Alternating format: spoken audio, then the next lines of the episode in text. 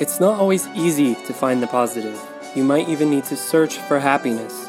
Sometimes just a little inspiration can make the difference. Here, it comes from unexpected places.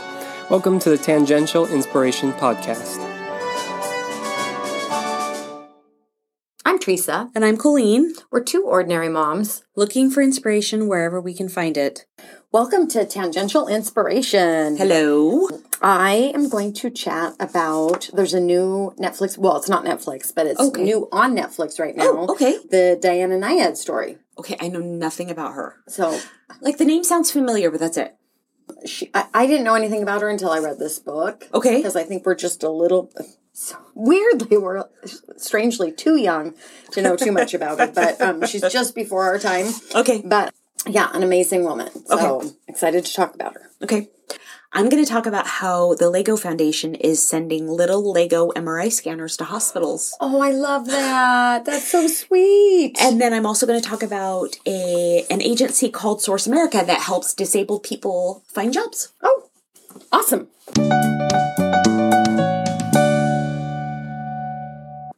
So even though I just heard about this recently, the Lego Foundation actually announced this in February of 2022 that they were going to donate 600 little Lego MRI scanners. Oh, I just love that. So if if you want to really see what it looks like, please Google it. It's so cute. So it looks like a little MRI room, Uh-huh. and then it has the little room next to it where the person would sit with their little computer, right? Mhm. Behind the, The clinician yeah, yeah. or the radiographer would sit with, you know, Behind while that they did the window. Yeah, yeah. Right, right. So um, it's just darling. So they're going to donate 600, like I said, 600 Lego MRI scanners to hospitals worldwide to help children cope with uncertainty to having an MRI or a magnetic resonance imaging scan. Mm-hmm. So as an adult that had an MRI in 2021, I was even nervous about having one, I have to say. And you've Mm-hmm. had them before too. Were you nervous before you had your first one? No. No, I think I've had so many tests that it's just. Are you claustrophobic? More so as I get older? Okay. I've had many CAT scans, you know, from 16 on. Okay. And those, you know, in that donut, not so bad. But CAT now, scan's not bad at all. So I don't feel like compared Yeah, to but I think MRI. they're both very similar as far as you're you're in there. You gotta you can't Hold move still. Yeah, yeah. So I I totally get the claustrophobic feeling. And if you haven't had an MRI or seen one, these machines literally take up a whole room. Like probably in a normal person's house, they would Mm-hmm. take up a whole room. So Ulla Jensen from the Department of Radiology at Odense University Hospital in Denmark. Oh, I love I can't say these beautiful words right.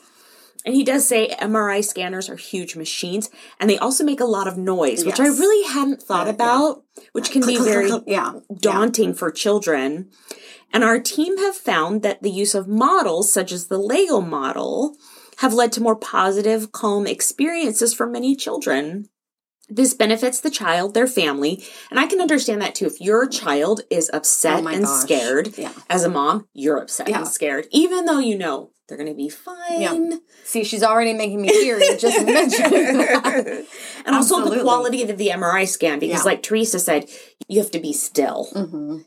It was so funny because when I got mine, they said, I said, I think I'm going to fall asleep. And they said, we actually don't want you to fall asleep because people kind of move and jerk. Oh, yeah. When they're asleep, I did fall asleep. By the way, I oh did oh my fall gosh, asleep. you I must know. have been tired. I don't know. well, I can tell. I had a little bit of something, something before I got in the Oh. MRI. Okay. It was. It, I promise Okay. you, it was prescribed Yes. by my doctor. And so, honestly, like I said, it relies on the person being still for up to an hour Yeah. for it to work. So, Yeah. for a little kid, Yes. being still in general Yes. is hard Yeah. and then you're laying down in this big machine you might be scared so this started as a passion project in 2015 lego employee eric starr and like i said odense university in denmark and it's now being scaled and piloted with um, new training material for hospital staff so and I'll get to the end and talk about that a little bit more about this training material. But like I said, Dr. Starr, a chemical technician at the Lego Group, said, I'm extremely proud of this project and the positive impact it's already had. I've seen firsthand how children have responded to these models, making them feel more relaxed and turning an often highly stressful experience into a positive, playful one. From making a few Lego MRI models with other Lego employees in our free time, it's amazing to see the project now being rolled out more broadly. I thought that was so cute. Well, and just a good way to distract. Yes. I mean, those things take a long time Yeah. to put together. and I think also just everybody knows what Legos Yeah. are. Yeah. So if you were like, come in here, and look at this Lego, Yeah. every kid's going to be like, okay. Yeah. Right? Yeah. Takes their mind off it Yep. for sure. The Lego MRI scanner is developed with a child centered focus and learning through play approach, which strengthens children's skill development. The model is designed around the child's MRI treatment and is a means for clinicians to facilitate both role play and dialogue so that the child feels safe and can build confidence and resilience before the actual journey, in turn, reducing stress and anxiety. Play motivates the child's natural curiosity and openness to try new, sometimes difficult experiences. So I think more just like we're gonna, you know, kind of making this Yeah. cool, I guess. Making a game. Because play facilitates a safe and comfortable training space for real life events and consequences, it is a powerful way for children to develop their social and emotional skills.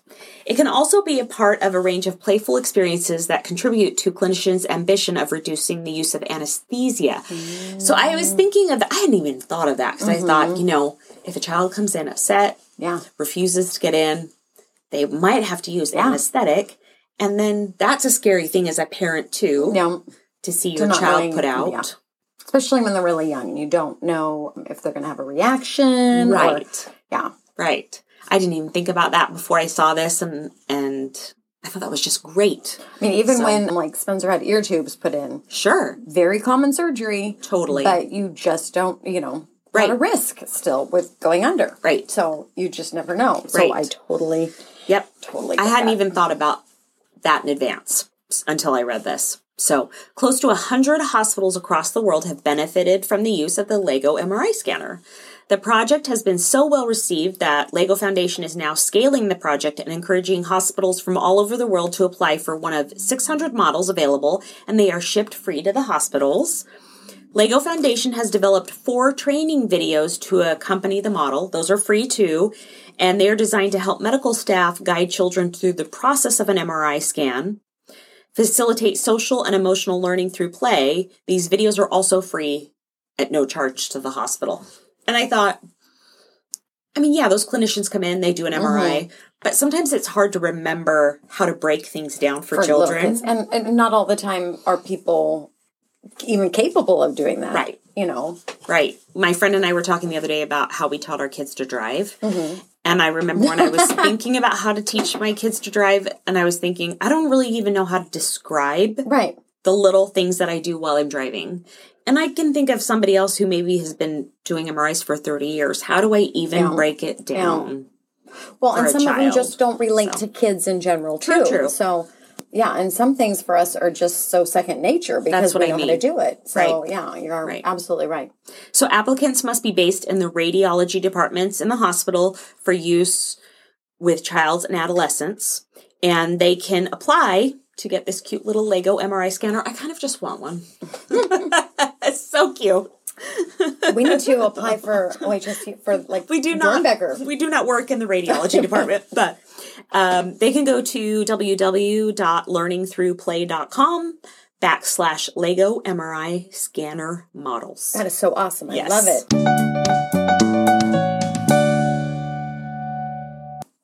I tease in classes about getting my celebrity news from them. I might Oh, I have love it. well, and I totally do. But it means, yeah, it's I of think that makes the time go by faster too. Like fill me in. Well, no, I'm saying I want them to tell me. That's what I oh, mean. okay, but, Yeah. but not all of you know. A lot of them are at the gym, so they're not watching TV. So No, but or- like, hey, did you watch Good Morning America? Yeah. Fill me in. I, I do try to do that, and sometimes I get lucky, but you know I have a subscription to People Magazine, You but do. it usually That's takes true. me a couple of months to catch up, which is really sad. One of the what's worse, the only people who knew the name Diana Nyad when I was discussing this in class, Okay. were a couple of middle aged swimmers who come to my class. Okay, so when we're talking middle aged, is that older than us? Yes. Okay. Because I do Yes, consider myself middle are- I know, aged. dang it, we are. But Okay, um, they're, they're slightly older than middle aged. I guess. Okay, good to Um, know. so I get it. Okay. I don't know a lot about sports figures in general, Me neither. unless it's a discipline I'm really into, or better yet, an athlete that I'm I admire for their you know how they're trying to change the world or how they're Kindness. trying to influence yes influence um, young people. Mm-hmm. But Diana Nyad has this mantra: "Find a way," which happens to be the same title as her book. Okay. And I have to say, this woman is the definition of grit. She tried five times to swim from Cuba to Florida. Oh my. And I don't think marathon swimming is a good description since a marathon's, you know, 26.2 miles. Okay. And Cuba to the Florida Keys is 110 miles and some change. So, and you so five marathons? you have to, Four and a half? the thing is, is that you know you they aren't just swimming a straight shot because they have the currents and the oh, winds. Oh, and yeah. all of that weighing into it. So it's just a lot of math, a lot of math. Yeah. So already I'm out, but then add sharks, jellyfish, getting cold out there. I was just gonna say, I think your number. I think you should put cold Yes. back to number one, over probably. the sharks and Yes. jellyfish Nick for you. was saying, he's like, you just look like an ice cube. I came home with my jacket on the other night. He's like, I just feel like anytime I touch you, you're an ice cube. um, so yeah, that's just not, uh, this does not appeal to me in any way, shape, or form, but still, this woman is amazing. Valid. She's an amazing athlete, and I'll get to more on that later. But that's not the only thing about Diana Nyad that inspires me. I think she's a genuinely thoughtful human being. At the same time, like I told you before we started taping, I think mm-hmm. she's pretty dang selfish. Her obsession with the Cuba swim definitely seemed, I think, unhealthy at times. I mean, even in her book. Okay. It just, it was, it consumed her. Everything was related to that swim. She like, for, like, yeah. Is there a reason why she was so obsessed? I think she just, she knew she could do it. And it got down to everybody saying it couldn't be done. And so I think she wanted to prove that it could be done. Gotcha. but they needed everything you know they needed all of everything to just work Okay. perfectly Okay. at the right time so her first two attempts had um they news crews were there fans galore lining up on the shoreline to watch her jump in but by her fifth attempt it was just her and her team That's a lot So- of pressure. yeah Yeah. The first time, the first couple times. she was excited though. She really Okay. is one that um well she Feeds went into, off of yeah, that? She went into sports broadcasting. And so she is really she definitely feeds off of okay. it. Okay. But even with that, with her team and her friends being there at the end, they were over it by that fifth attempt. They were like, yeah, just Okay. doing it for her. Okay. So it took some serious coaxing for a lot of the team, especially her best friend, Bonnie. So many had determined, like I said, that it was simply an impossible feat. They had decided it couldn't be done. And I think they were getting very concerned that Diana might even die. Oh, that's a scary and thought. seriously, that fear wasn't that far fetched. Right. Well, Even immigrants or Oh, people I know. trying to Yeah. come from Cuba to Yeah. Florida. I mean, how many times do we hear about these boatfuls of yeah. people that do They're- not make it? yeah. And So, for a number of reasons. right. even if others had given up, Diana never did. Her team, I think they really thought it just couldn't be done, but they were going to continue to support her because she Wow. believed in herself. It wasn't Right. that she wasn't a strong enough swimmer to do it. Right. But like I said, there were so many factors in it that Right. everything had to just work out. Wow. She just kept training harder, smarter, Okay. and just doing what she could to find a way to make that dream a reality. The dream actually started when she was five, not the endurance swim part, but Okay. her father, well, he wasn't actually her father, but the father she grew up with, said that her name was Naiad and it was Greek for water nymph. oh, okay. So he told her that she was destined to be a great swimmer, and she took that to heart for sure. From a very young age, she was hitting the pool. By high school, there were days she would spend six hours in the pool. Oh my goodness. she just i mean very driven woman mm-hmm. with whatever she puts her mind to. When she's swimming she like has a playlist that she sings in her head and she has the beat. So she knows once she gets through those 85 songs she's however many hours into her swim and 85. oh yeah. Yeah. And a couple different languages. She you know she's this is Wow. yeah this like i said this woman obsessed with this Right. by high school it had paid off she was definitely a successful swimmer which was both a gift and a curse. I think in ways it was her way to escape her sad home life. Mm. Her stepfather was a con man and just a horrible human being. And she might have been escaping part of that, but the swimming wasn't an exactly idyllic situation either because her swim coach began criminal behavior when mm. she was 14 Okay. he would say that she couldn't tell anyone because then he wouldn't be able to be her coach and she wouldn't be able to be an Olympic swimmer. So she kept, you know, the secret. Mm-hmm. For years, she'd blame herself for his behavior. And I don't think that's uncommon. No, it's not. It's not. Her swimming dreams were so deep that she kept quiet so she could pursue swimming, even though, you know, Right. and come to find out she wasn't the only one, sadly. Right. Which is, Also, yep, very normal. Yeah. She won three 100 yard backstroke championships in high school and was hoping to make the 1968 Olympics, but she ended up in bed for three months with an infection of her heart. Oh my God. That was in 1966. So when she recovered from the endocarditis, her speed had suffered. She had slowed down. She she went That's to so frustrating. I know. You feel sorry for her.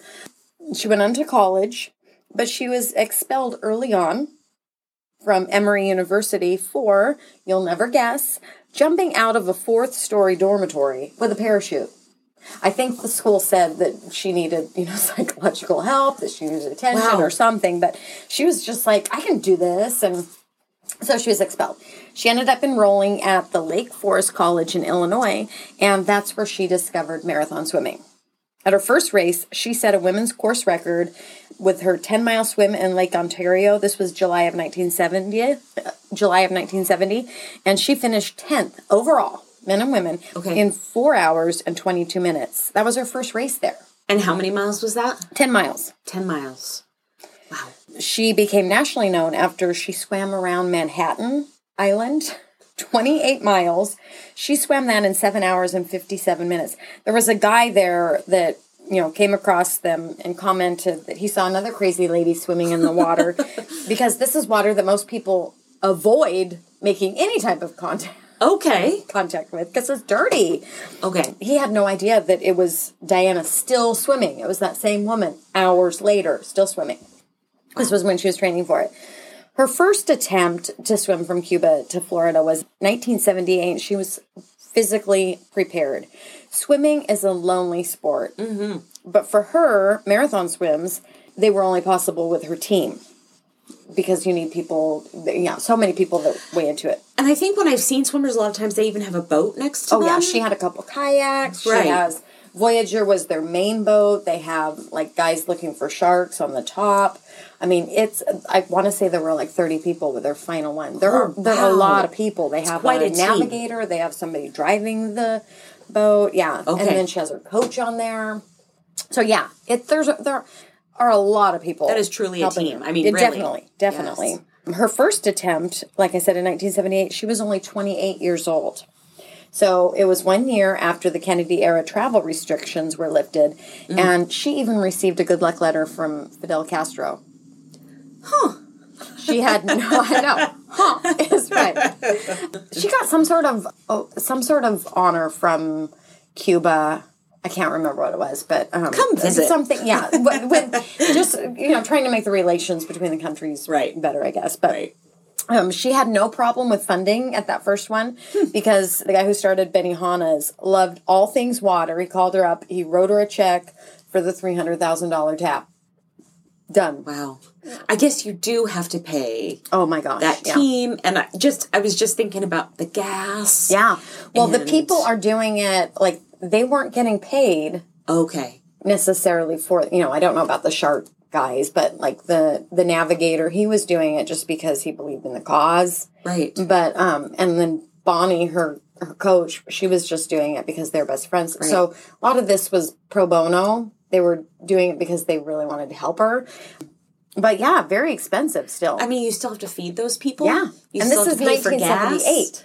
Yeah. For it I'm sure there's more I'm not even thinking of Yeah. that they had to pay for, Yeah. but Well, in that first one, she had a shark cage. I'll kind of talk about that. Wow. She um, had covered 76 miles when they pulled her out of the water on her first oh attempt. gosh, she was only 30 miles out. I mean, well, only. no, no, but- she was oh, still a little bit further than that because she had, you know, she Oh, hadn't swum in a straight line. Even though she had swam that far, right. um, she still was quite a ways away. okay. Okay. During that swim, she was inside a 20 by 40 foot steel shark cage for nearly 42 hours before the doctors, you know, and her team pulled her out. And if you see videos of her, I mean, she's just getting um, knocked around in that cage. They had strong winds. They said there were eight foot swells in the water. So she in this cage to protect, Yeah. protect her from sharks and swimming in it. So it's moving. it's huge, yeah. So it's moving along. It's like a big Wow. boat, but you know, there's water inside it, and it Right. just it's um like mesh, but um metal mesh, and just a huge contraption. I didn't even know that really existed. I I didn't either until I went back and looked at the videos. Interesting. So she had swerved so far off course that they, you know they were headed more towards Texas. So Oh, wow. they pulled her out. Okay. In 1979, she swam from the Bahamas to Florida and still is the only woman to successfully cross that section. It took her 27 hours and 38 minutes, and she set a world record for both men and women with that 102 mile swim. At 30, it would end up being her last competitive event, though she later commented that the Bahamas swim would end up, you know, she saw that as her appetizer. She wanted Cuba to be the main course, and then retirement would be the dessert.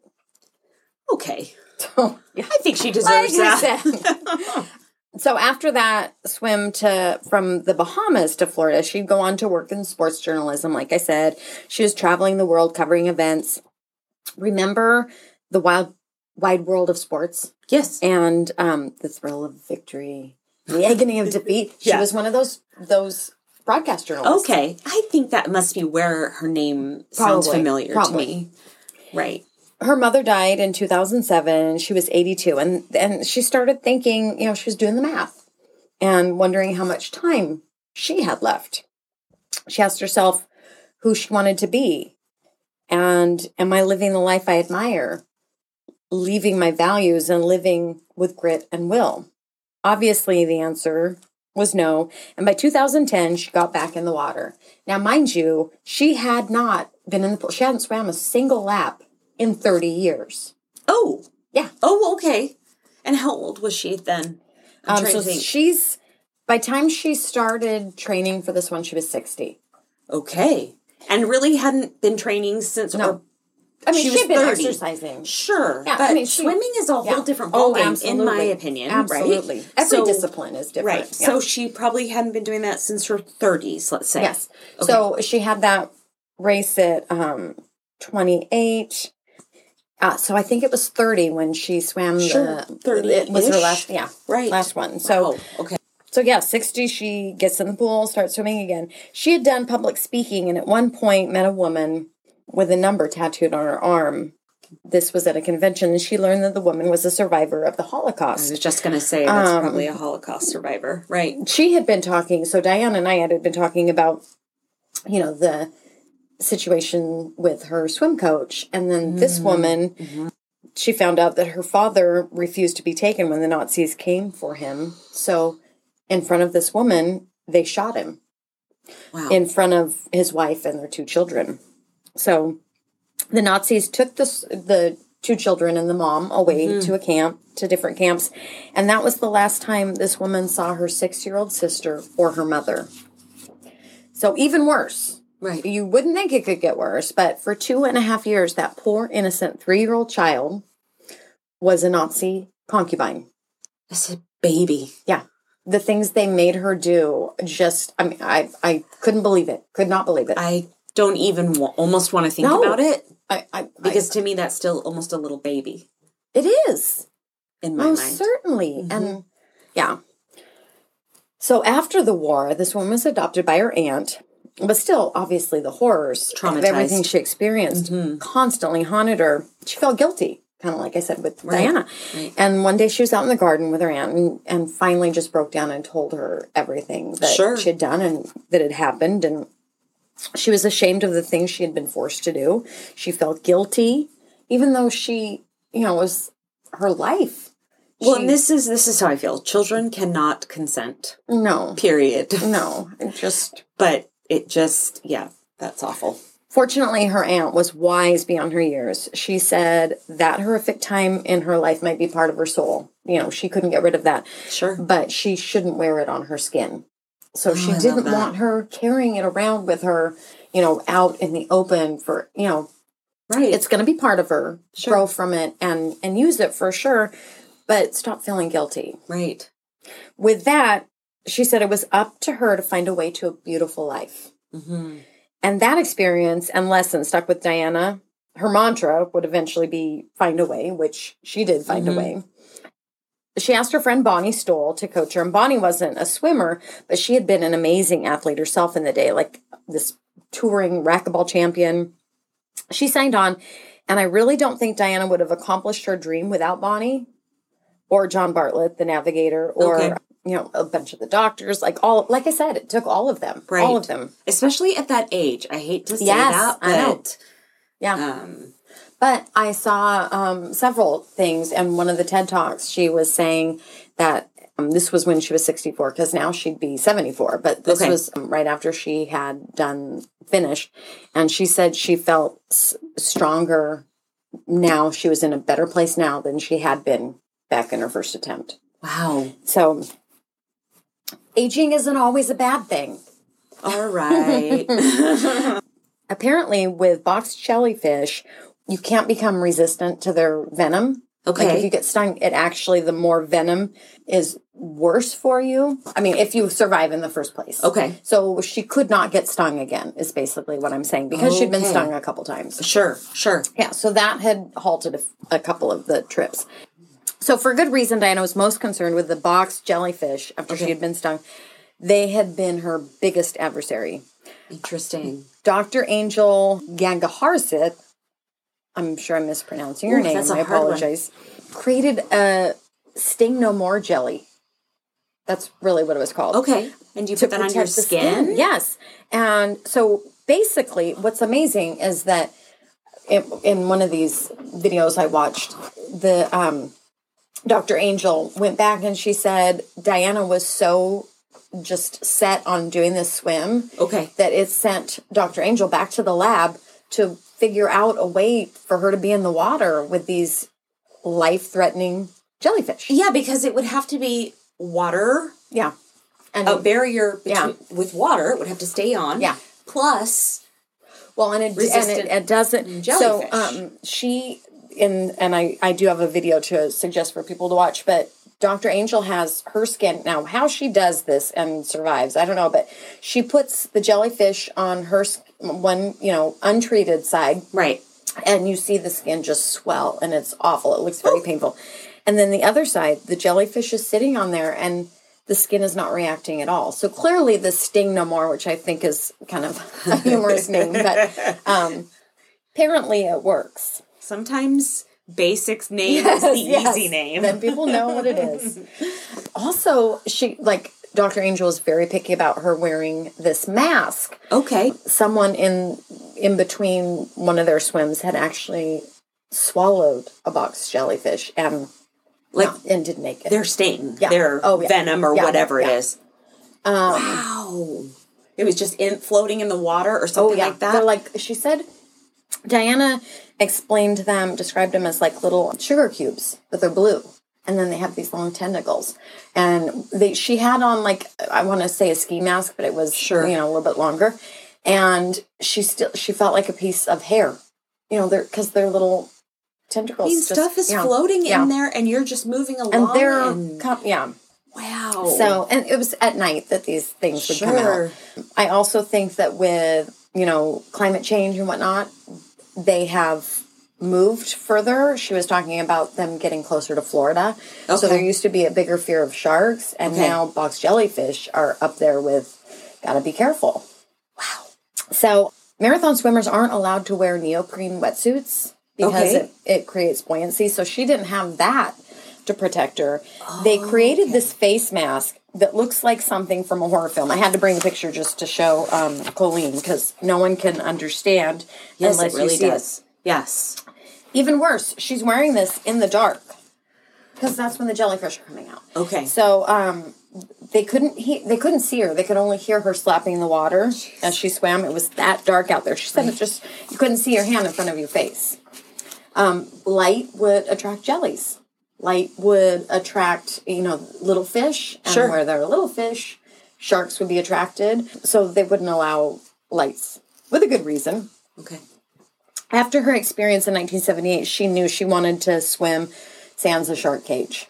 So she had shark divers along for their help. Some to spot the sharks. They had these guys paddling on kayaks, like we said, and then divers were ready to protect her from any incoming sharks. Now, the Nyad movie that's on Netflix, that is the one thing that I did not like about the movie. Okay. Spoiler alert. but- because they did um they have these electrical shield signal things that they used Oh. the sharks didn't like so Okay. they wouldn't get too close Okay. but in the movie they did kind of demonstrate it but it, it was more like it reminded me of maybe like sharknado or something where Okay. it just was a little bit too far-fetched i thought So it's not a documentary. no Okay. no Oh, okay. there it was a documentary that her nephew did it's not streaming anywhere right now and i think that's because the movie's out Okay. So the documentary was um, The Other Shore. Okay. So I'm sure that'll be out someday again. But Okay. what I loved is that these guys refused to use anything other than poles with a tennis ball at the end to poke the snout.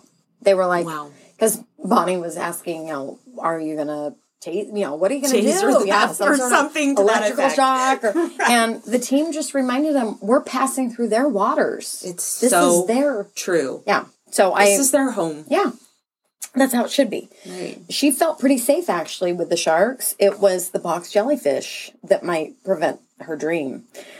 The box jellyfish have been responsible, according to the experts, for more deaths in the last 40 years than sharks or any type of marine life, which is amazing. Wow. So the box jellyfish have been responsible, according to Dr. Angel, um, for more deaths in the last 40 years than sharks or any other type of marine life. Like I said, um, there's this great YouTube video called The Science of Diana Nyad's Swim from Cuba to Florida. And it's Okay. so amazing. It talks about, you know, the shark, sig- the shark uh, repellent stuff with the electrical things. Okay. It, it shows Dr. Angel with the stuff with the um, Jellyfish. jellyfish. It's I'm kind of interested to see that. and then it also talks about, you know, because you also have to take into account the winds and the currents and just a lot of science went into Right. this trip. Just, I think even way more than I can comprehend. yeah, I had no idea. No. None. No. I also love that it was because of Diana's insistence that Dr. Angel went back to the lab to, you know, improve things for Sting people. no more. Yeah, exactly. and we know that she finally made it at 64. Made it from Cuba to the Florida Keys.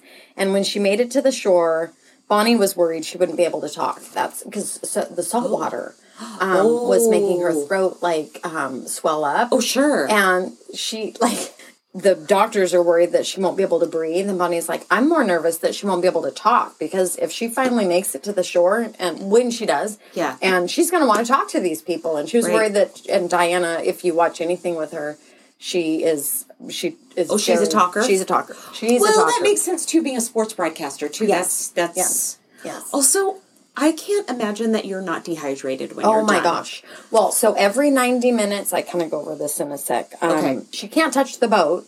She can't. So when she's putting on that hideous mask or when The monster mask. yeah, she has to do that herself. They can't touch her. If anybody touches her, she's disqualified. If she hangs onto the boat, she's disqualified. So they can't touch her. No. she can't really touch no, them. no. And so, how does she even eat?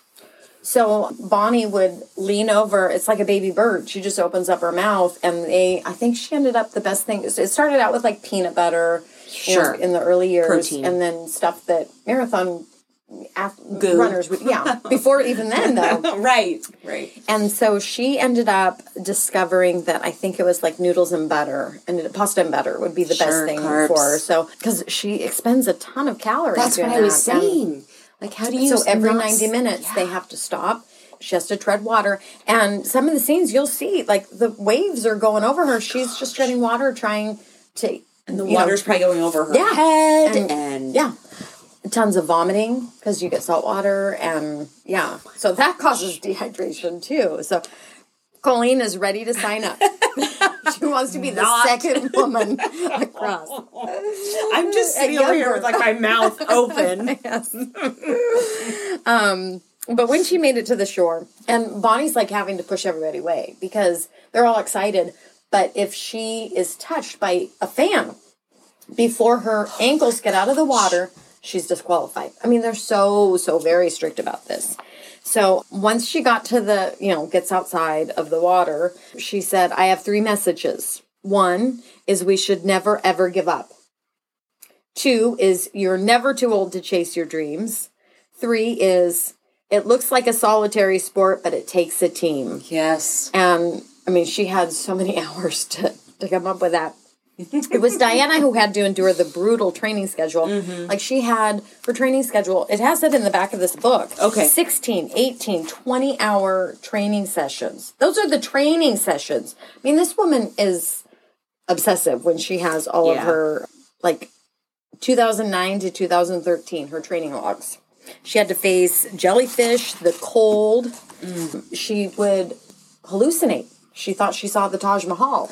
I think also that's a saltwater thing too. From yeah. you know, you see those people on shows that when they get on the raft, yeah. And they drink the yeah, salt water. I mean, that is kind of a side effect of salt you're not water. supposed to do, yeah. you're not supposed to drink salt water, but I bet that's impossible to not get in mm, Yeah. your nose and mouth. Yeah, and I, I showed Colleen the picture of when she's done. I mean, her lips look like injections They're gone wrong. Foamy too. They're yeah, very yeah, she's just it's salt. It's all yes, salt. Yes.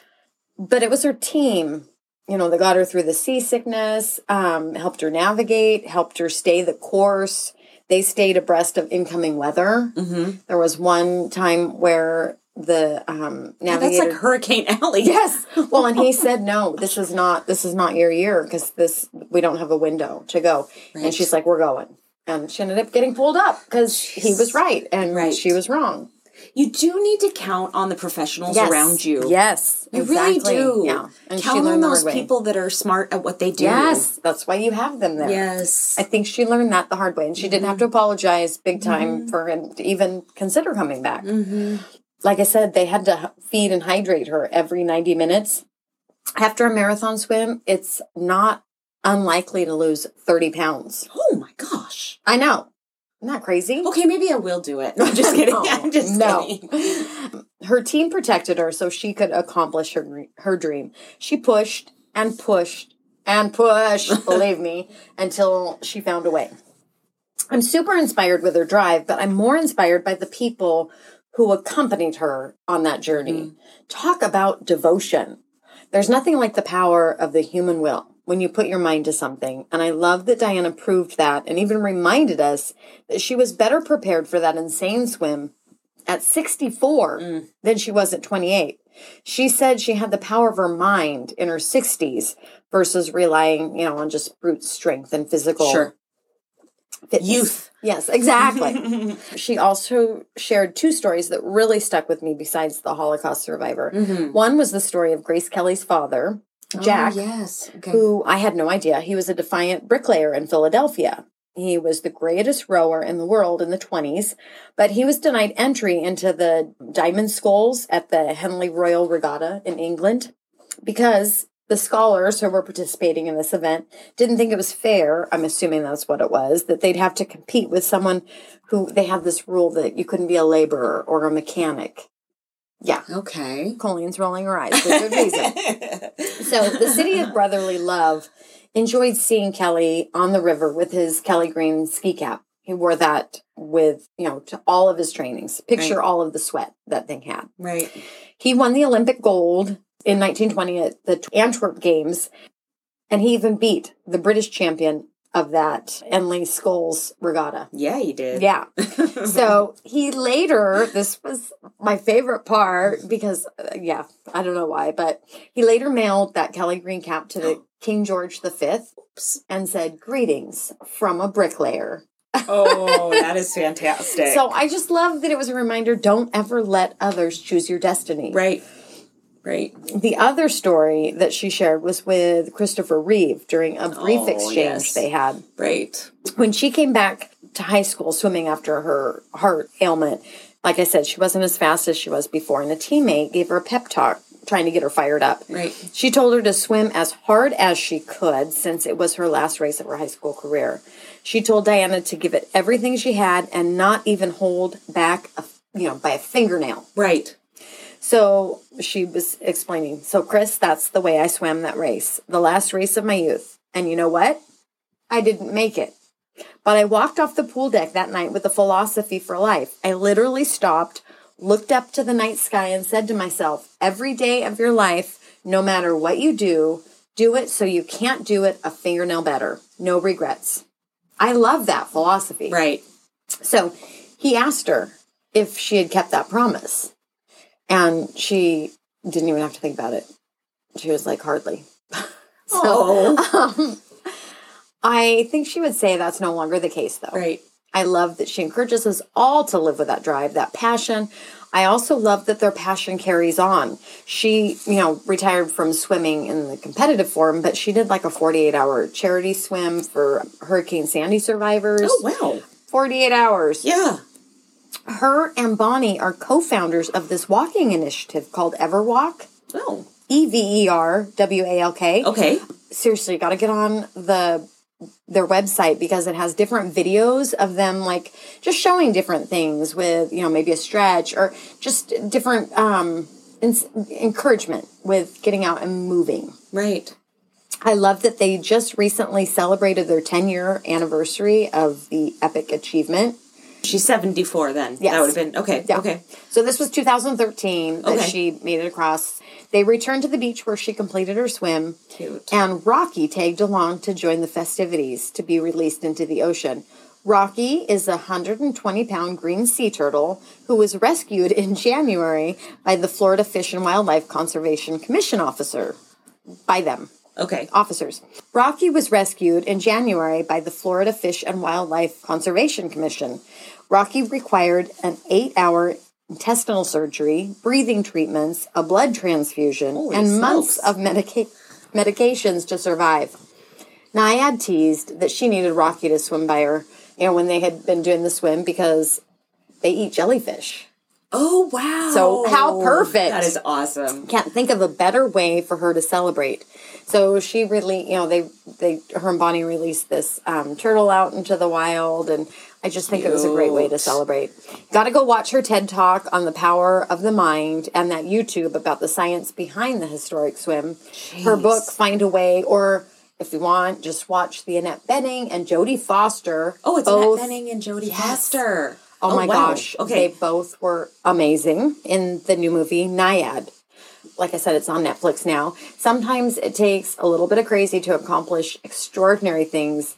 And seriously, you will see that Diana is proof of that. Yes. So I follow this really cute couple on social media, um, and they're Shane and Hannah Burcaw. And they call themselves an interabled couple because Shane was born with a condition called spinal muscular atrophy. And he says, and a wicked sense of humor. Super cute. He's in a wheelchair. Um, he's wheelchair bound. His wife, Hannah, is not disabled at all. Mm-hmm. And I just love their podcast and their Instagram posts. And it's really helped me understand the life of an interabled couple. Mm-hmm. And it's also, I, I have to admit that when I first started looking at their posts and everything, I thought, man, that's just a lot of work for her mm-hmm. to have a husband like that. right. You know, I just wondered more about her being a caregiver versus Yeah, a wife. right. And I've just loved watching Hannah and just the way she treats Shane, not at all like a caregiver, Hmm. um, but a wife. Mm-hmm. And I just love their posts and I love their sense of humor and their real life experience in the Mm-hmm. world. But Shane notes that his first real job was at a local newspaper writing a monthly column. And it just really gave, made him feel valued. Mm-hmm. And it gave a new perspective to people about about him. So really, um, he can type and everything. It's more of his legs that don't work. And he also felt like that a lot of hiring managers instantly devalued him because of his disabilities. And this is very common. 58% of Americans with disabilities have experienced discrimination during a job interview. I, that doesn't surprise me. I know. And it just is really upsetting to me. Yeah.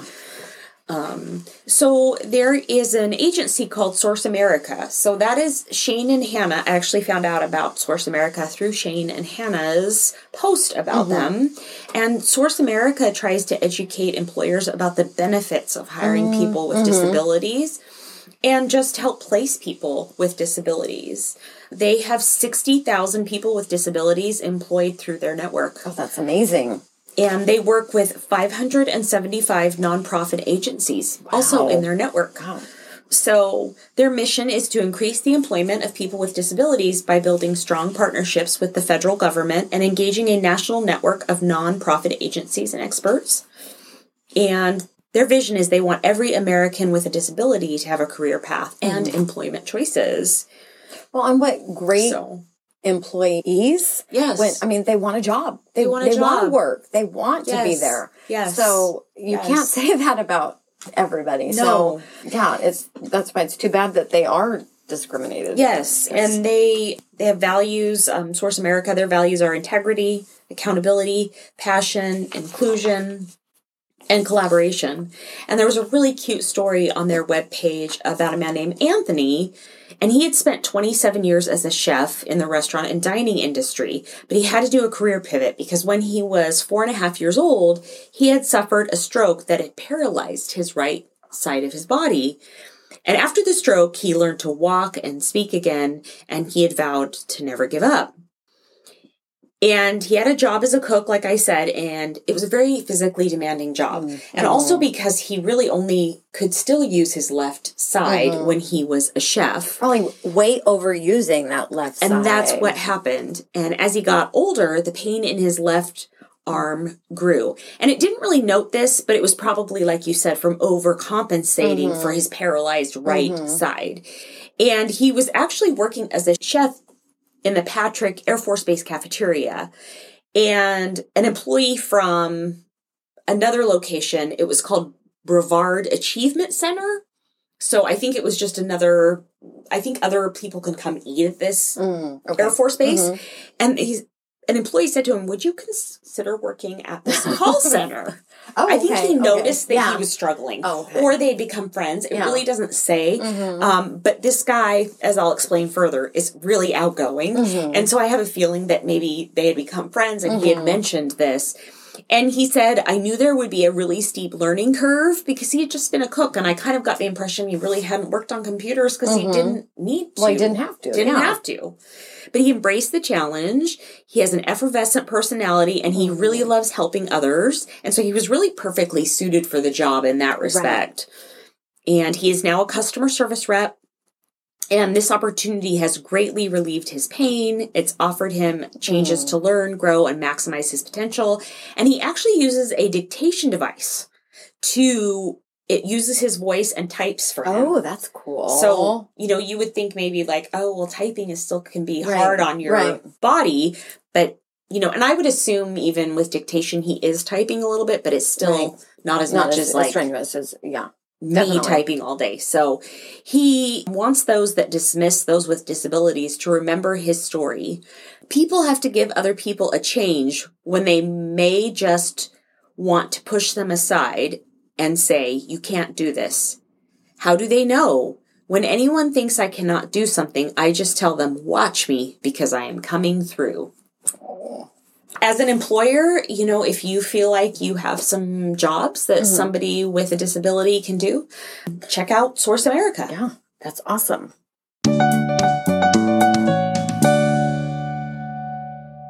You have a dream and you have obstacles in front of you, as we all do. None of us ever get through this life without heartache, without turmoil.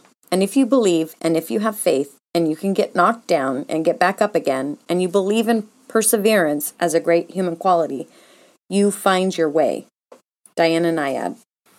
We want to hear from you. Please email us your thoughts, story ideas, or just say hi at tangentialinspiration at gmail.com. Tell us about someone inspiring in your life and like or subscribe to our podcast. It helps us out and helps others find us.